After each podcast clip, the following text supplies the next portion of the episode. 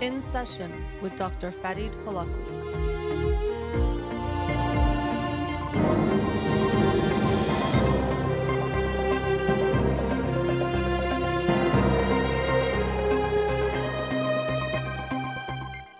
Good evening and welcome to In Session. I'm your host, Dr. Farid Holakouee, and I'll be with you for the next hour here on Radio Hamra. Tonight I'll be joined by a special guest. His name is Dr. Dean Haycock, and his, if his name sounds familiar, it's because you might remember he is the author of the book, uh, amongst a few others, but it was a book of the week a few weeks ago Tyrannical Minds, Psychological Profiling, Narcissism, and Dictatorship. And I was very happy that uh, after being in contact with him a few times, we were able to arrange for him to be on the show via telephone, which also means that he is on the East Coast, staying up fairly late. It's already 11 p.m. there, so we appreciate that. Before I bring him on, though, let me just give you a brief introduction. Dean A. Haycock, PhD, is a science and medical writer who earned a PhD in neurobiology from Brown University and studied at the Rockefeller University. He has been published in many peer reviewed publications and is the author of Murderous Minds Exploring the Criminal Psychopathic Brain and Characters on the Couch Exploring Psychology Through Literature and Film, along with several other books. He lives in New York and he's joining us tonight. Let me bring on Dean. Dean, thank you for joining me tonight. Thank you, Farid. It's good to good to hear from you. I just wanted to say, um, it, you're fading in and out a little bit. Okay. I'll, I'll do my best to hear you. I hope I hope that won't be an issue, but we'll we'll see how that goes. If it is, let me know. Maybe I can speak louder as well. Uh, But again, thank you for joining me tonight. Um, and he's I'm getting word that if you could speak louder when I put you back on, that would be great. Uh, and I'm hoping we'll we'll be okay with the sound. Let me know how it goes. Uh, as I Okay, I mentioned, as I mentioned um, earlier, you are the author of many books, including Tyrannical Minds, Psychological Profiling, Narcissism, and Dictatorship, which I um, read a few weeks ago and talked about on the show, and, and really enjoyed where you uh, talk about first just what psychological profiling is, and we might get into some of the arguments for and against doing that in general, uh, but also getting deeper into some tyrants and dictators throughout history and, and looking at their psychology on a deeper level. And I, I definitely want to he- talk about the book itself, but I always am fascinated, interested to know what motivated and inspired someone to write the particular book they write. So, what inspired you to, to write Tyrannical Minds? Well, it's funny you asked that. I, I recall it very clearly. I was about 10 or 11 years old, and like many, um, you know, young people interested in soldiers and war, and I was looking at a book called The Pictorial History of the Third Reich. And the beginning of it goes through, um, you know, the war with soldiers and the background of uh, uh, the the key people involved in the war. And as it went on, uh, the evidence of the horrors that the Nazis perpetrated uh, began to appear in this book. And by the by the end of the book, I was just uh, totally befuddled by the con- the idea that a man like Adolf Hitler could exist. Mm. It, it didn't make any sense to my very Uh-huh. naive young mind that this was a human being. I couldn't understand how a human being could do this Mhm. kind of thing. And I think that for the rest of my life, I was sort of wondering about that. Mm. And then finally, when I began writing uh, full time, I, I see I was addressing that question when I wrote a book on um, uh, studies of psychopathic individuals and um, the uh, studies neurobiologists are doing with brain scans and, and other psycho- and psychological tests. And then the next, after um, uh, an intervening book on the psycho- solid psychology of um, in literature and film, I, I guess I return to that subject with Tyrannical Minds to try to answer that question of how this kind of evil can exist. Yeah. And I, I'm happy to say that I'm a little less confused now after spending years studying what uh, other people have have um, come up with and uh, drawing my own conclusions. Yeah, and, and it's uh, it is horrific and sometimes unimaginable to think what people have done to people, and the Holocaust, of course, being a prime example of that, of something that's hard to even fathom that actually uh, people would do that to others. And even we say ask that question of w- how it happened or why someone would become the way that Hitler was.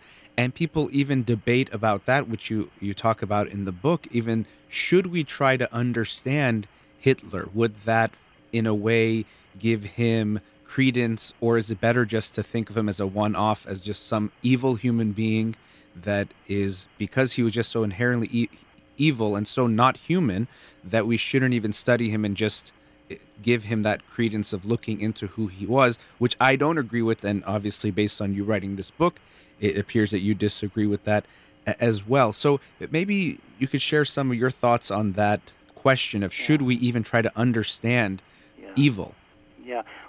I think it's it's interesting to to um, try to understand why people feel that. Mhm. It, it's almost, in in a sense, it's sort of a, a humanistic um, viewpoint versus a scientific viewpoint or a medical viewpoint. Um, the horrors were were so terrible um, that people are some people who feel this way um, are very concerned that if you describe personality traits or personality disorders and you, you attribute them to someone like Adolf Hitler, that those traits or those disorders will explain or take the blame for his actions. And um, some of these critics are very much concerned that uh, he is to blame and not his psychology, and that um, we should never, or they claim that we should never um, allow someone to get away with this kind of uh, behavior uh, due to a psychological condition. Of course, on the other hand, um, we can condemn that type of behavior, but try to understand it. Right. And if we can understand it, we can maybe spot it in others early. And um, that, I think, is the most important thing we can try to Right. do. And also, it can just help us understand human behavior because these people are out there, they're among us. hmm And with the right circumstances, um, they can emerge with the right supporters, the right uh, dis, um, disruption in society. Mhm. And so it's very important we understand the psychological traits of people who will perpetrate these kind of crimes. Absolutely, like the traits, and as you were just mentioning, the uh, the societal cultural context that can also contribute to a a tyrant uh, developing. And yeah, I think it, there was many people that that are arguing against trying to understand someone like Hitler, and they say it's almost like uh, we would make those lives that were lost lost in vain. Where for me, it's actually the exact opposite. If we don't try to understand what happened to make sure it doesn't happen again, that would be more having those lives lost more in vain. To not try to understand it better to prevent it from happening again. And in this interesting way, one of the the aspects or attributes that many dictators have is a messiah complex and Hitler absolutely had that and it almost seems that people of course they don't think he's the messiah but they try to make him this devil and this one evil that just existed and cannot exist again but i think that's a dangerous conclusion to draw because as you mentioned there's lots of people that have similar characteristics of course not exactly the same but similar ones that could rise and we've seen other dictators. Hitler was not the only dictator uh, of course that we've had and even still have today. And so we know it can happen. It has happened and unfortunately likely will happen and we want to try to understand it to make it less likely to happen and so Exactly. to yeah. me yeah studying something and even in the book i think you mentioned cancer is this horrible thing Mm-hmm. but we because it's so horrible that's actually why we're studying it to try to reduce the the damage it inflicts and so there's a connection that that we that could be made there so yeah i think it's so important to try to understand um, what has happened to learn from it and then related to that is the in a way brings the next question so even if you decide okay it's worth uh, doing we should try to understand is that can we understand Uh, is there any credence in psychologically profiling someone from a distance or someone in history Uh, maybe Yeah. you could share some thoughts on that. Sure. Um, be- happy to do that. Can I add one other thing I just thought of about um, uh, this the criticism of trying to explain these people Mm-hmm. because um, you might be um, um, exonerating them of blame. And the, the important thing is, even from a legal standpoint, someone who has a personality disorder who commits a crime um, is still guilty i- in a legal standpoint. So, a person with psychopathic traits, for instance, um, will not be let off from the crimes they commit because they know the difference between good and evil.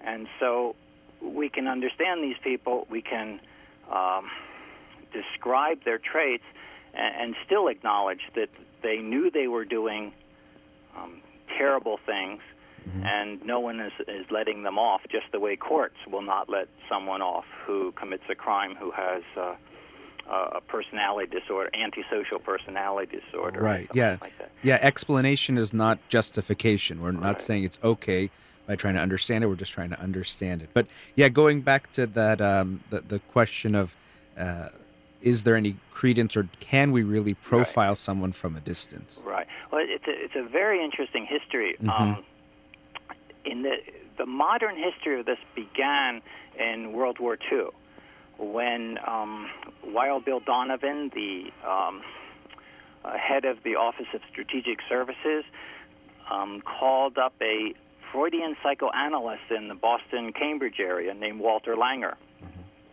Langer um, had written a letter to Donovan uh, after he read an article in the newspaper uh, describing um, some of the plans, there the goals that uh, that our government had in psych for psychological warfare in World War II, and he he was very critical of the way America had used psychological warfare in World War One, because basically it just amounted to attributing atrocities to the Germans, and some of that they did commit some atrocities, but the psychological warfare was basically propaganda.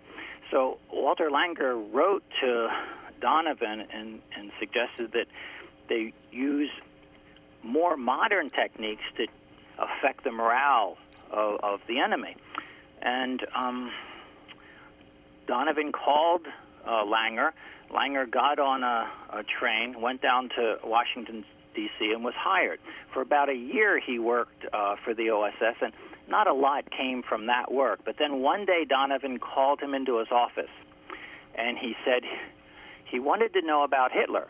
He wanted to know um, things like what influenced him, what, what his childhood was like, and he wanted to, know uh, basically the things that made Hitler tick.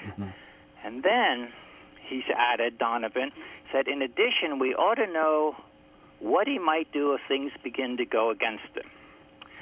And so Langer knew the task he was faced with. He couldn't he couldn't study his subject. He couldn't interview him. He couldn't get him on a couch, and he had to rely on all sorts of indirect source material, propaganda, films, letters, books, people who had met him.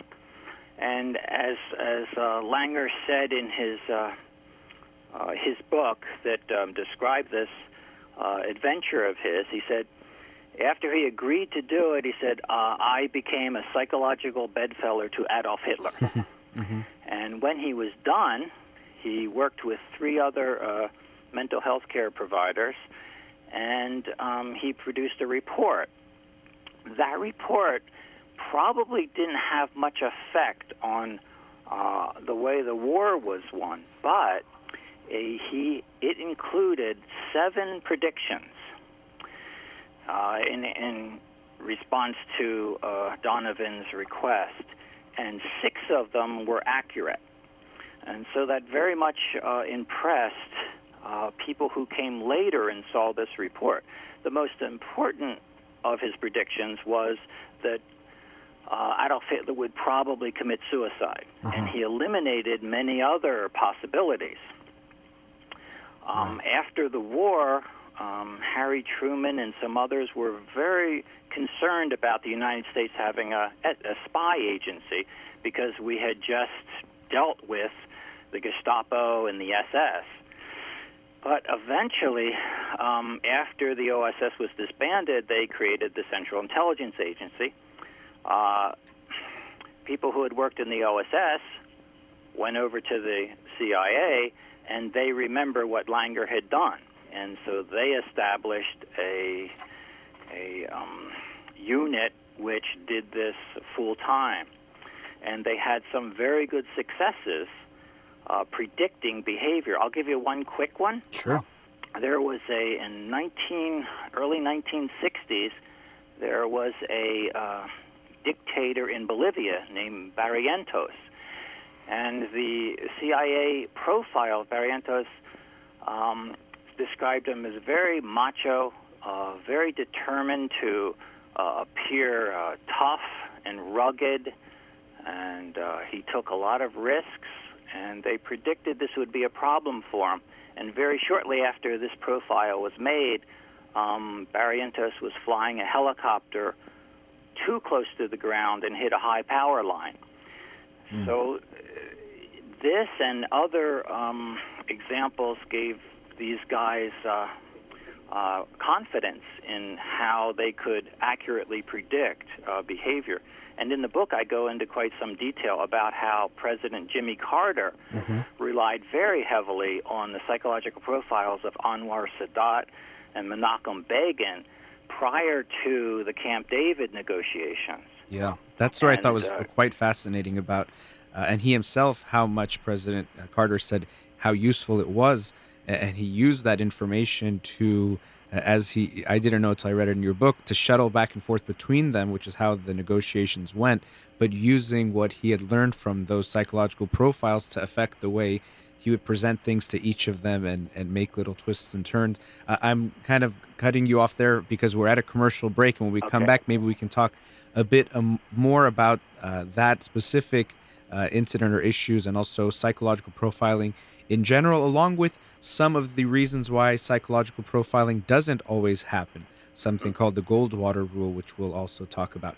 Joining me tonight, Dr. Dean A. Haycock, author of Tyrannical Minds. You're listening to In Session with Dr. Fadi Holakouee. We'll be right back.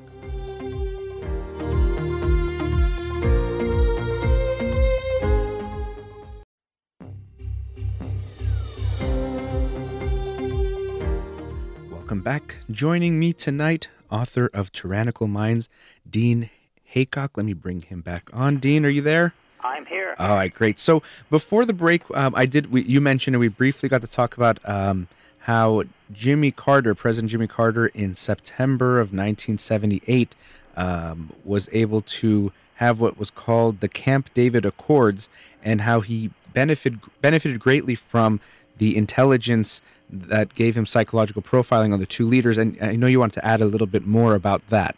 Right. Yeah, I just wanted to give uh, one quick example. Um, the profiles uh, said that each of these leaders in the Middle East very much wanted to be seen mm-hmm. as um, dominant historical figures. They wanted to have a place in history right. in the in the big picture.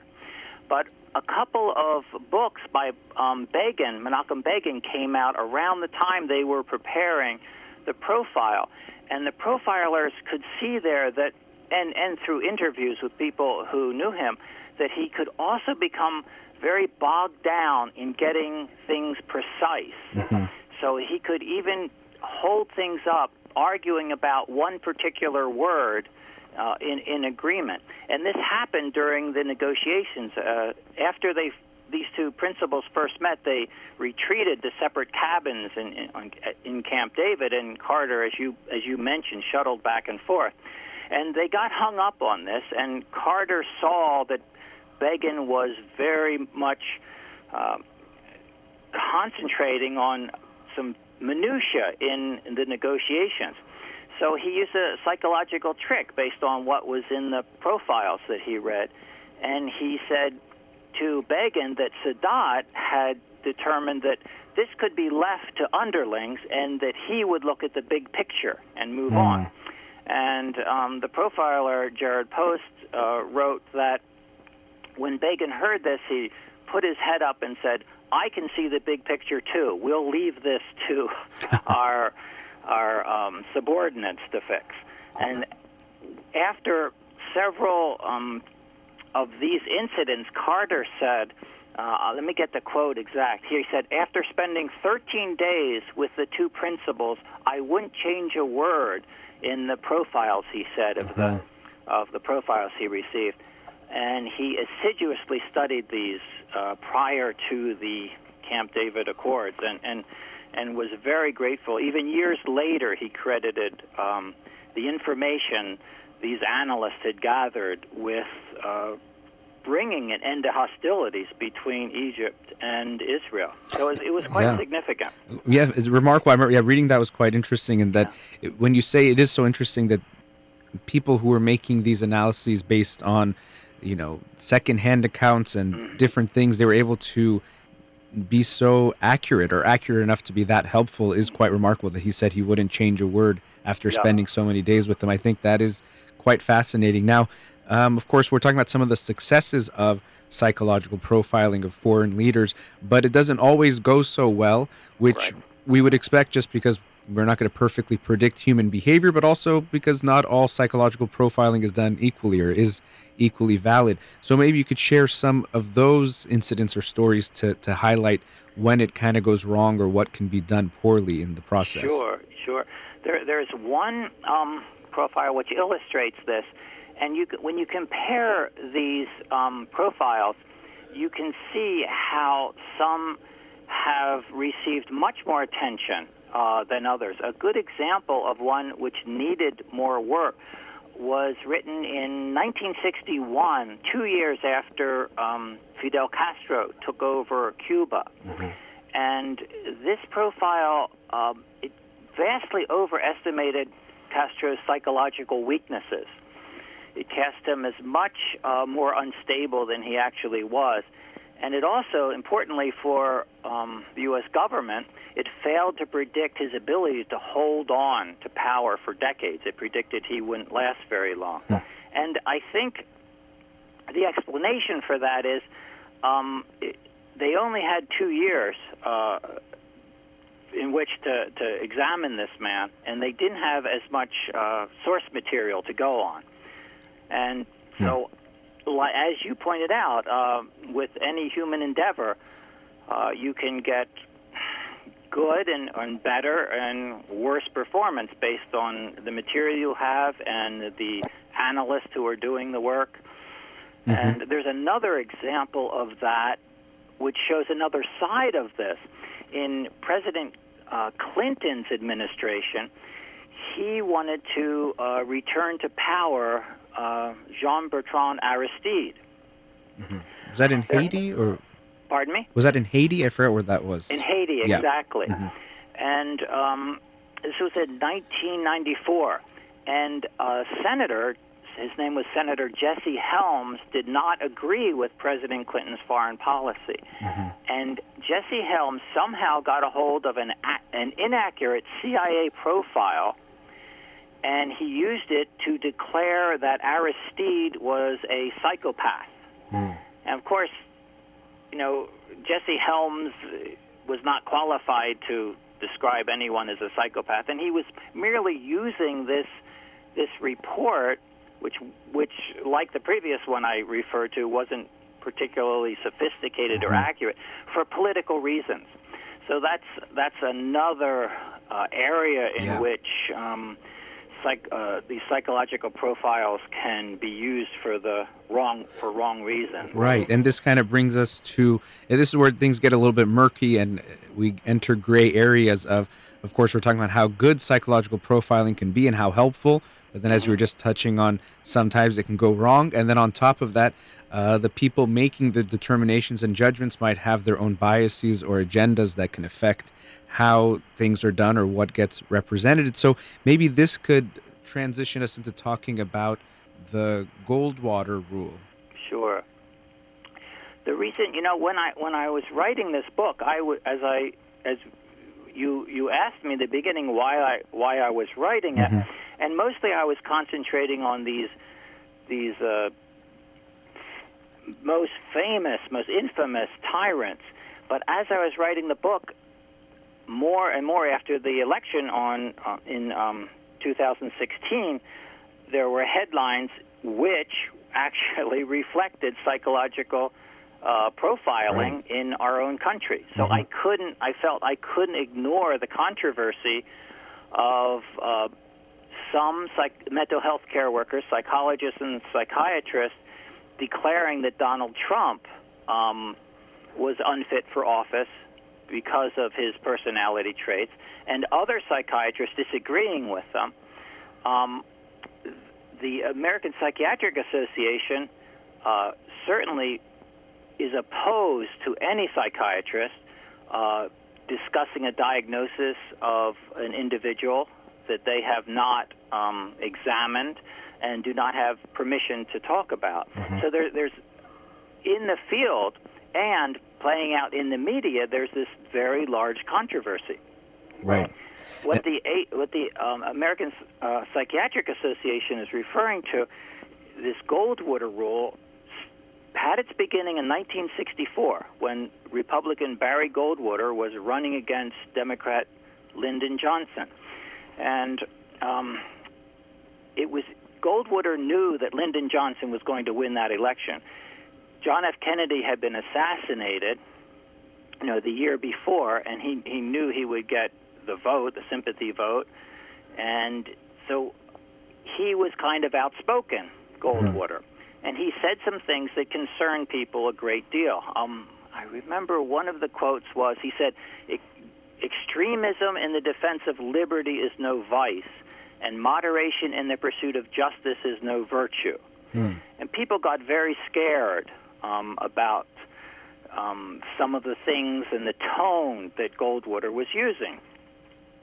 So a a publisher of a magazine called Fact mm-hmm. sent out a survey to approximately uh, over 1,000. Um, I'm sorry, but 12,000 mm-hmm. um, psychiatrists, and he, he asked them if they believe Barry Goldwater was psychologically fit to serve as president of the United States. So about 1,200 responded to this survey, and it was quite an embarrassment for the psychiatric community because the diagnoses were all over the map, from paranoid schizophrenia to uh, antisocial behavior, and it just really made no sense.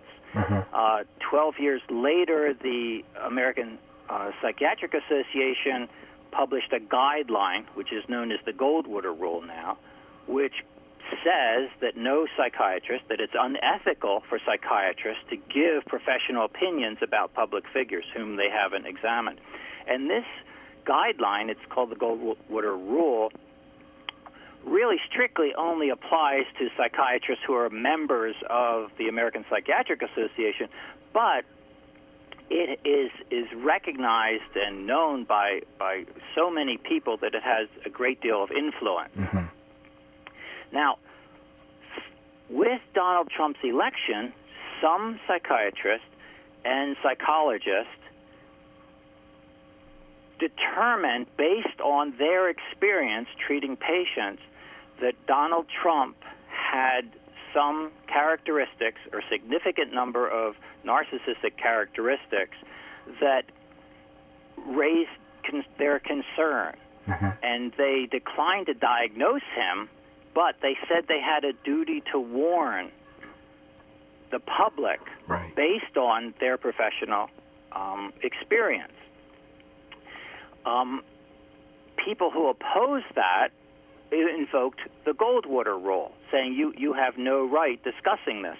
And so there's this argument back and forth that, well, one side is not diagnosing, we're just saying based on our experience, we see potential trouble here. And as you know, um, you psychiatrists and psychologists do have a duty to warn if they see or have evidence that uh, a patient could harm somebody Right, or even it's a yeah. If it's a specific, usually in the when it comes to therapy, it's that you have uh, a specific uh, victim or potential victim. So Mm-hmm. it's like someone says, "I will go kill my boss," and you know who their boss is, and they specifically name one person.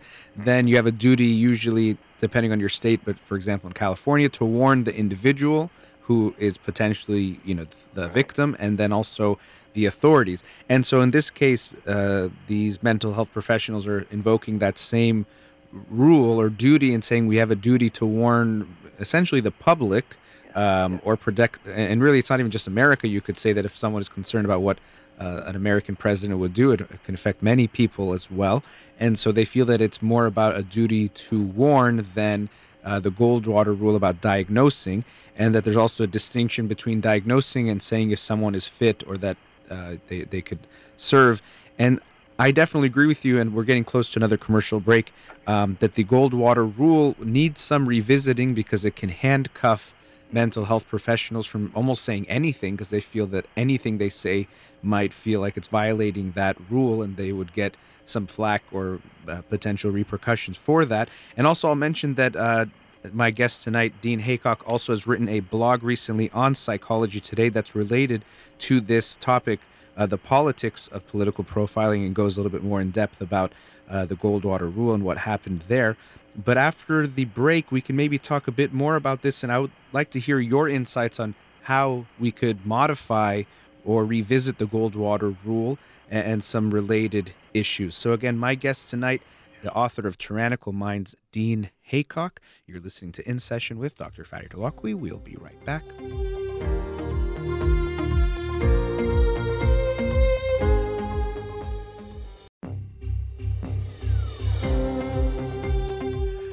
Back. My guest tonight, Dr. Dean Haycock, author of Tyrannical Minds.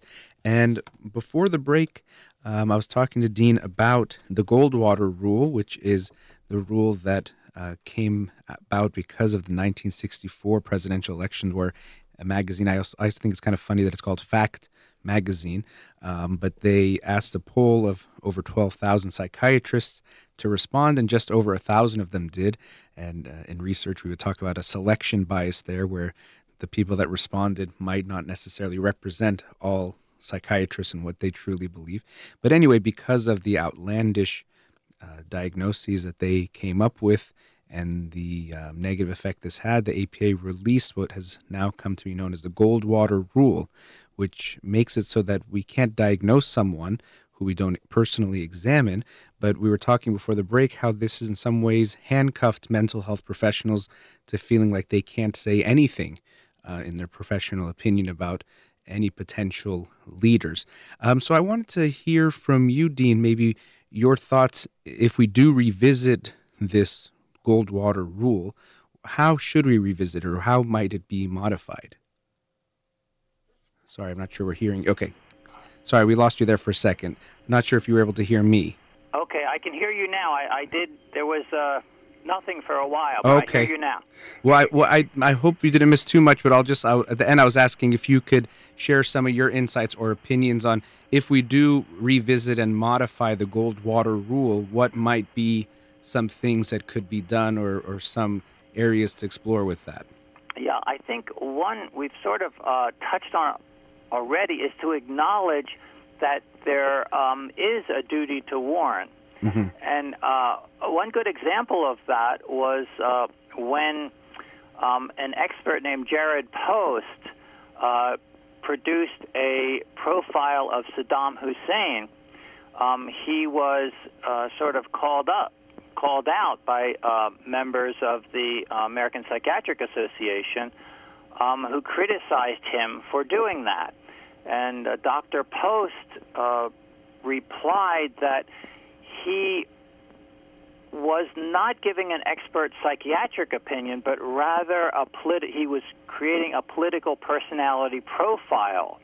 And he he told them he felt obligated to do it, and that it would have been it would have been unethical for him not to not to give his assessment. And he said that he believed he had a duty to warn because Saddam Hussein was a threat.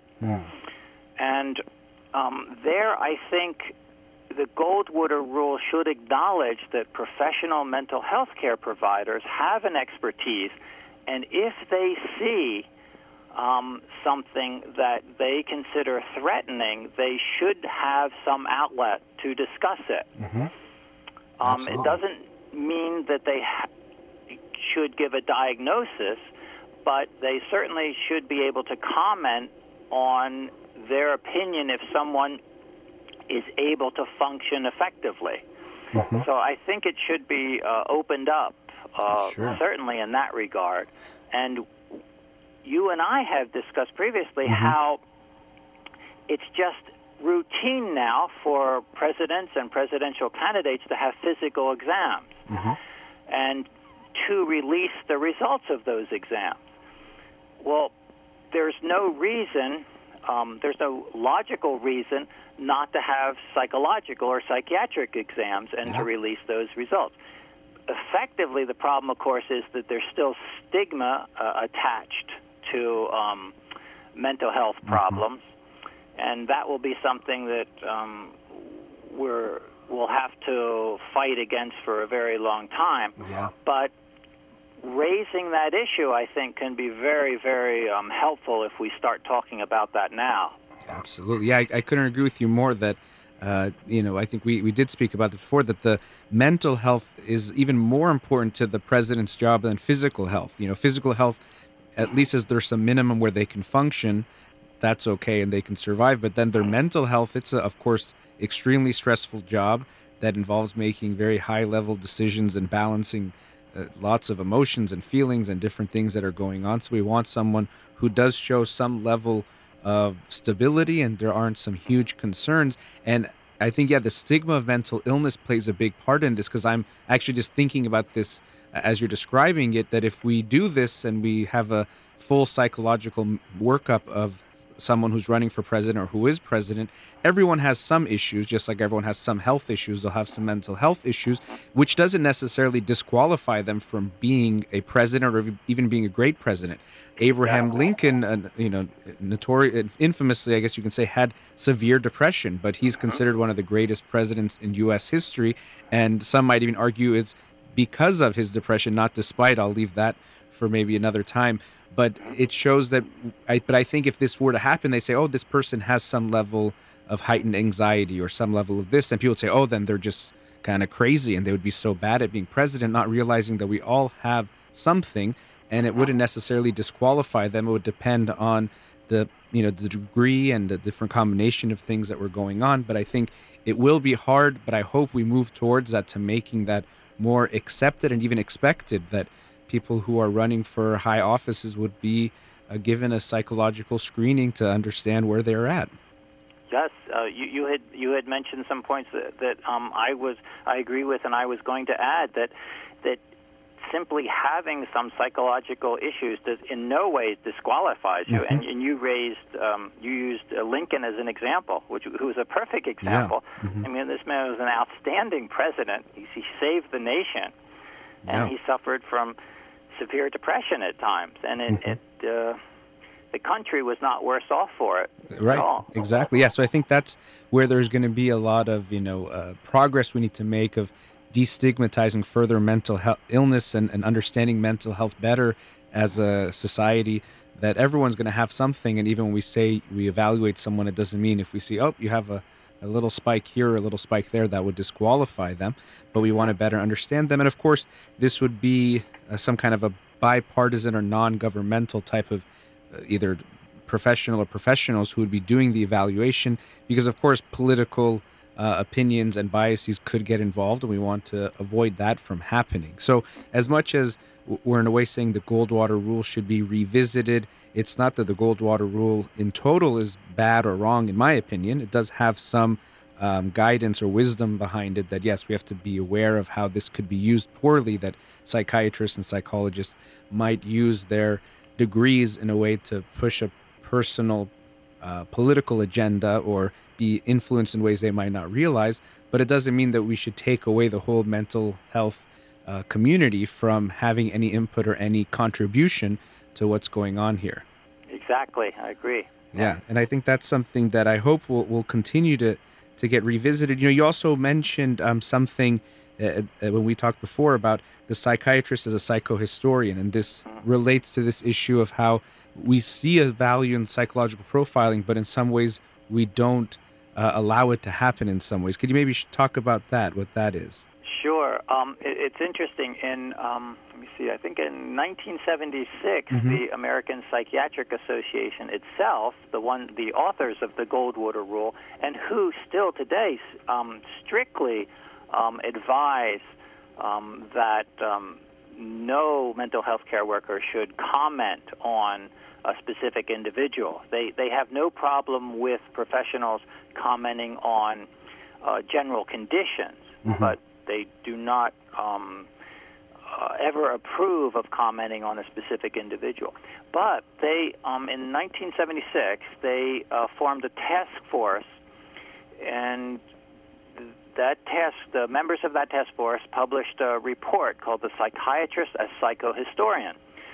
And they looked, it was quite popular then, a psychohistory where you examine um, famous people from a psychological, or psychiatric basis. Um, they examined the validity of, of this type of work. And they came to the conclusion that it is valuable and it's legitimate to prepare um, psychologically informed leadership studies and the caveat of foreign leaders in particular, and of historical persons. But the caveat was uh, that um, it had to, no diagnoses were made. Mhm. So it was okay to discuss these individuals and their psychology, um, uh, but not to diagnose them if it was in the, na- the na- national interest. So I, I found it very interesting that they acknowledged the validity, the usefulness of this kind of profiling, as long as it wasn't applied to any living politicians in Right. the United States. In the United States, right? Because it could be for foreign Right. yeah and that's where and then it can get uh, it gets even more messy where someone could say well couldn't it be affecting uh, the national interest of the united states who becomes president of course it, it can uh, but i think my my interpretation or my understanding of some of that when i hear it is that they recognize how uh, heated and debated it can get if people from different sides start giving their diagnoses of current candidates in the United States, for example, and maybe they wanted to avoid that altogether. So you can talk about people in the past, or you can talk about foreign leaders, but kind of keep it out of our own, you know, home, so to speak. But Right. I, I think you know the purpose would hopefully be not to, like I was saying before, for people professionals to uh, have their own political agendas, but actually to serve the national interest as. Uh, the report it says says you know as long as it's serving the national interest it's okay.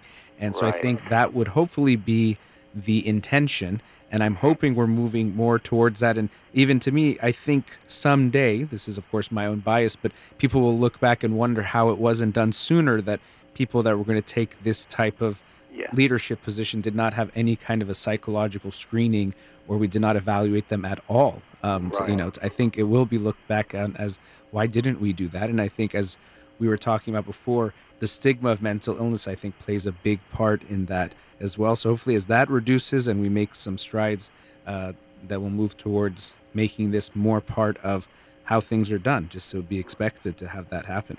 Right, and and to to be fair to the American Psychiatric Association, they're very concerned about some individuals who make um, uh, very uh, strident claims Mhm. and very um, attention grabbing, you know, Right. headline grabbing diagnoses of, of people like like Donald Trump. Mhm, mhm. And I think a lot of psychiatrists, you know, disagree with that. But there are some who go to the extreme, right and in condemning them, I think they're also trying to um, encourage or discourage anyone from Mhm. from discussing the uh, a profile of of a living president or a living politician, and they're not, I think, looking at the subtleties of it. Looking, for instance, at uh, a discussion of their ability to, to function properly rather Right. than just to, to diagnose them. Yeah. So, in one hand, it's accurate to, to it's good to criticize anyone who makes extreme claims Mm-hmm. about someone and diagnoses them with specific disorders, as opposed to someone who says we see a problem with behavior. Right. And, And yeah, and I think that you know you bring up a good point that I think they're trying to be prudent and just saying because it can get so um, messy and irresponsible that someone could be so irresponsible, it could be better to avoid it altogether. And you're right. Unfortunately, what would get the most attention would be the most outlandish claims, Right. and uh, people would do that to get attention and. And that I think would be worse for the psychological and psychiatric community to have that out there. So I think they're trying to be mindful of that and have a more prudent approach, which I think uh, has some wisdom behind it, as I mentioned. But I'm hoping that it can be revisited so that we can also utilize the the science and the the wisdom that is in the psychiatric and psychological communities to contribute in a positive way to the public discourse and understanding of what is going on. You know, I'm looking at the time when we just about have to wrap up. Uh, Dean, I know it's close to midnight over there on the East Coast, so thank you for staying up with us uh, to be on the show. Oh, I'm happy to. I, I, I love talking to you. Oh, I really enjoyed it as well. And if you want to to hear more, you can find him online. But also, if you want to read from his writings, we have Tyrannical Minds here that I'm holding in front of me, a book I really enjoyed. Psychological Profiling, Narcissism, and Dictatorship. And as I mentioned, you can also go on Psychology Today. And if you search Dean A. Haycock, you'll find uh, several blogs that he's written on there that are also meaningful, um, some related to this topic of psychological profiling, uh, which I got to read some of them today and found quite interesting. Dean, again, thank you so much for joining me tonight. Oh, you're welcome. All right. Bye. A big thank you to Dean A. Haycock for joining me tonight. Um, again, his book, Tyrannical Minds, I highly recommend it. And a big thank you to Amir here in the studio. You've been listening to In Session with Dr. Fadi Holakouee. Have a wonderful night.